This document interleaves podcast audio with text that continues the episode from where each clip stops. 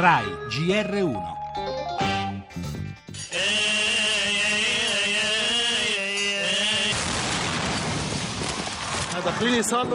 La bomba è scoppiata in chiesa durante la messa. Cadaveri e sangue ovunque. Tanti giovani, tanti bambini morti, le palme grondano sangue.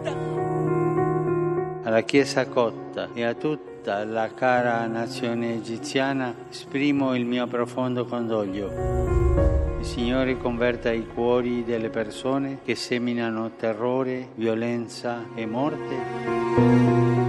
È il tragico rinvenuto degli estremisti islamisti riservato al pontefice che a breve visiterà l'Egitto, ma è anche la spia di una tensione crescente all'interno dell'Egitto tra le comunità religiose. I copti sono la minoranza più numerosa di tutto il Medio Oriente, soprattutto in Egitto sono quelli che hanno portato il paese a una modernizzazione. Lo Stato islamico ha deciso di estirparli perché secondo loro inquinano la cultura araba.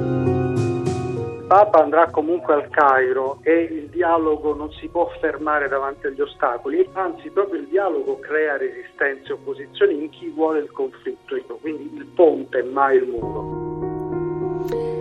Il dialogo come risposta all'estremismo, anche dopo l'ennesimo attentato. Ieri le chiese copte di Tanta e Alessandria, sangue che ha riacceso i riflettori sulla difficile vita dei cristiani in Medio Oriente. Abbiamo sentito la voce del politologo Vittorio Emanuele Parsi e poi dei direttori di due testate cattoliche, padre Spadaro e padre Cervellera. Subito prima l'Europa, colpita, ed è solo l'ultimo episodio, a Stoccolma.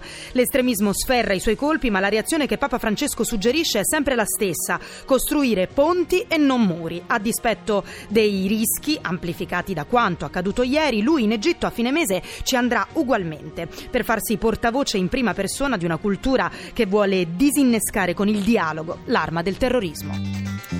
Le altre notizie nel giornale, centinaia gli uomini impegnati nella caccia al killer Igor Vaklavic, appello del procuratore di Bologna ai cittadini attenti a chi incontrate. La politica, le primarie nel PD, ieri il confronto tra i candidati, Renzi chiede un'investitura forte, intanto nel Movimento 5 Stelle Grillo sul suo blog scrive non è più il tempo delle provocazioni. Conti pubblici, manovra forse verso uno slittamento, il governo cerca le risorse per la correzione chiesta dall'Unione e parleremo anche della 51esima edizione di Vinitali, mostra l'eccellenza vinicola italiana e mondiale. La musica, Parma consegnerà una laurea magistrale ad honorem in lettere classiche e moderne a Patti Smith e poi per lo sport il campionato di calcio e il motomondiale.